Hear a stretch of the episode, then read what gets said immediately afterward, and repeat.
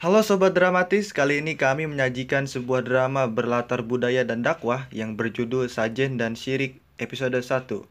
Selamat mendengarkan.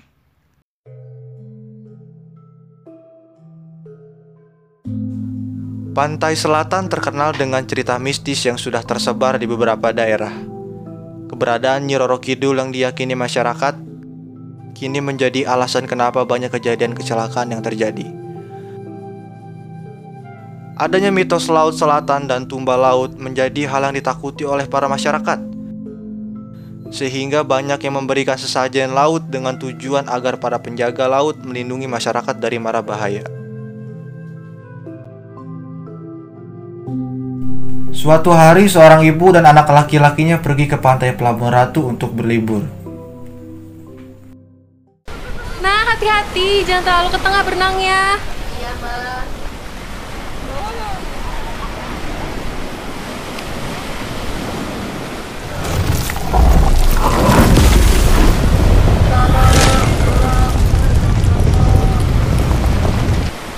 Nak, ya Allah, tolong, tolong, Mas, Mas, tolongin anak saya. Anak saya, Mas, tolongin dia tenggelam. Eh, eh, eh, tolong, tolong, tolong. Eh, ayo, mas, mas, mas, tolong, mas. Ayo, ayo. Ayo, ayo, ayo.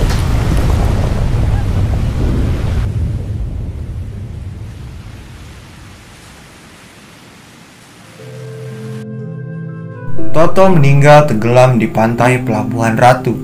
Kabar kematiannya sampai kepada juru kunci Pelabuhan Ratu yang bernama Mbah Adun. Sehingga ia segera membuat sajen untuk meminta perlindungan pada Ratu Pantai Selatan. Sampurasun kapara karuhun Samiyang damiyang nu aya di Ulah iri, ulah dengki, ulah jaya. Ulah aniaya, ulah ngaganggu kakabehan. Bumi iku bumi, cipta iku cipta, rasa iku rasa. Unit sajeroning suci ilil batara gingging tigirang batara gangga. Tiluhur cimanuk putih Allahu Akbar. Dukukus anu bade di aun-aun Guliring di bumi suci Mancat nagara sampurna Kalui agung kang maha mulia Luputi di hahuma Tuhan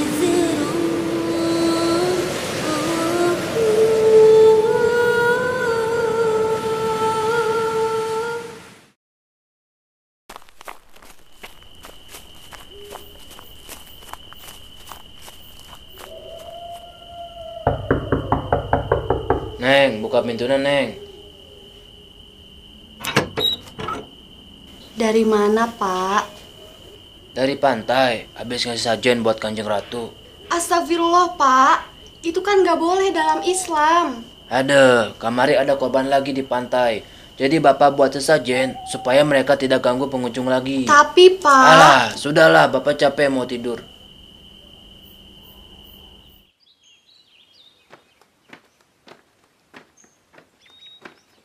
Assalamualaikum.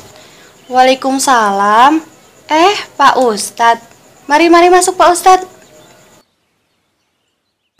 Ada keperluan apa ya, Pak Ustadz? Saya teh mau ketemu Mbah Adun, ya hitung-hitung mau silaturahmi. Oh, Bapak. Baik, Pak Ustadz. Sekedapnya saya panggilkan dulu Bapaknya. Pak, ada Ustadz Dayat mau ketemu Bapak katanya. Aduh, ayah naon deui ieu? Assalamualaikum Pak, kumaha sehat? Sehat, ayah naonnya? Begini Pak, teman sepengajian saya kemarin bilang bahwa Bapak ini masih sering memberikan sajen ke laut. Tujuannya untuk apa ya Pak? Oh, eta. Nya, eta teh untuk minta perlindungan pada penjaga lautan. Karena akhir-akhir teh sok aya tumbal deui di pantai selatan. Jadi mau nggak mau ritualnya harus diadakan supaya gak ada lagi yang jadi korban. Astagfirullah Pak, meminta pada penjaga laut itu merupakan suatu kesyirikan. Dan Allah sangat benci bila umatnya menduakannya. Dengar ya Ustadz, ini juga buat kepentingan bersama, bukan kepentingan saya saja. Saya tidak mau lagi kalau penjaga Nyi Ageng marah karena tidak ada yang memberinya sesajen. Kecelakaan yang terjadi di pantai ini memang sudah takdir, Pak. Karena memang arus bawah laut yang ada di pantai ini bisa menarik seseorang ke dalam. Bukan karena Nyi Ageng atau penjaganya marah karena tidak ada sesajen. Ustadz, nenek moyang kita sampai sekarang masih kok yakin kalau sesajen itu bisa menghindarkan bala? Masa Ustadz tidak percaya dan ikut budaya Sunda yang ada di pantai selatan sih? Lagian pakai bahasa Arab juga kok beberapa. Jadi ya sama aja. Memang, Pak. Ada ucapan Allahu Akbar dan sebagainya. Tapi tujuan yang salah. Karena berniat meminta perlindungan. Segeralah bertaubat kepada Allah dan selalu berdoa kepadanya, Pak. Dengan begitu kita dilindungi Allah dari mara bahaya. Alah, sudahlah. Kalau Ustadz memang ingin berdoa kepada Allah, lakukan saja. Saya pakai cara saya sendiri. Silakan Ustadz tinggalkan rumah saya dan jangan ganggu hidup saya lagi. Semoga Allah memberikan hidayah kepada Bapak. Saya pamit. Assalamualaikum. Waalaikumsalam. Ada, ada-ada aja. Bikin saya emosi saja. Dua hari kemudian, Pak Adun yang tidak terima dengan apa yang dikatakan Ustadz Dayat mulai mengumpulkan pengikutnya untuk mengusir Ustadz Dayat dari desa Ratu. Dengekeun sarerea. Kamari ayah Ustadz nu datang ka Imam Mbah. Manehna teh teh teu setujueun. Lamun orang sarerea memere sajen karena penjaga laut. Wah, bisa dibiarin tuh mbak. Kita harus usir dari desa ini. Kumpulkan kabeh warga. Penting ieu oge urang pergi ka imah eta Ustad. Urang usir mana ti desa ieu. Urang kudu lawan orang-orang nu ngalawan nenek moyang urang.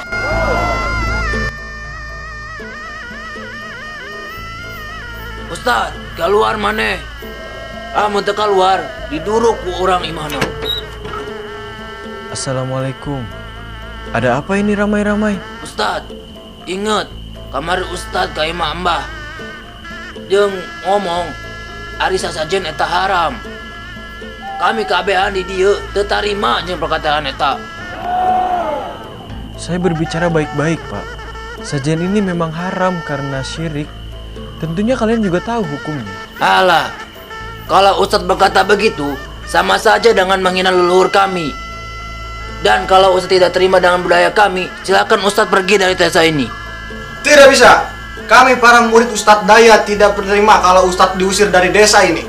Dia mengajarkan kami untuk beriman, bukan melakukan hal syirik seperti yang kalian lakukan. Alah, banyak omong kamu. Sudah, Pak. Nenok, sedang apa kamu di sini? Pulang. Enggak, Pak. Pokoknya Denok gak mau pulang sebelum Bapak membiarkan Ustadz tinggal di desa ini. Alah, sudahlah, pulang pulang pulang sana. Denok gak mau, Pak. Sudah pak, sudah. Jangan disakiti. Itu putri bapak sendiri. Alah, diam kamu.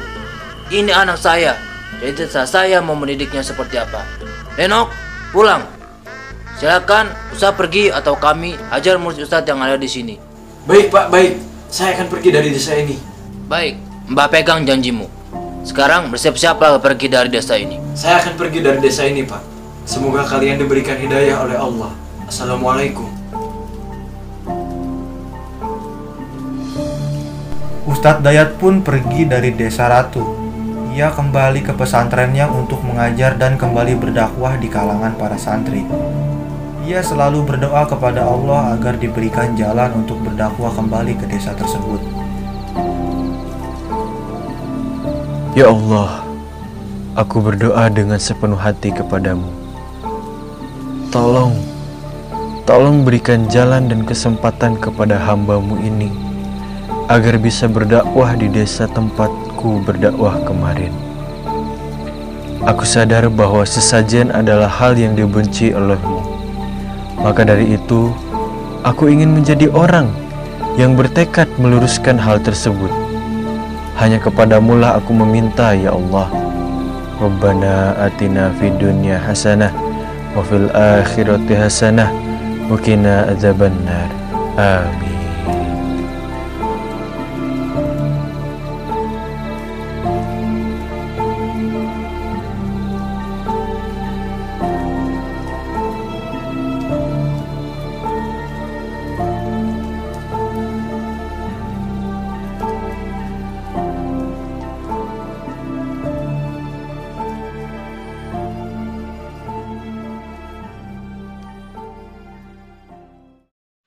Sajen dan Sirik akan dilanjutkan di episode 2.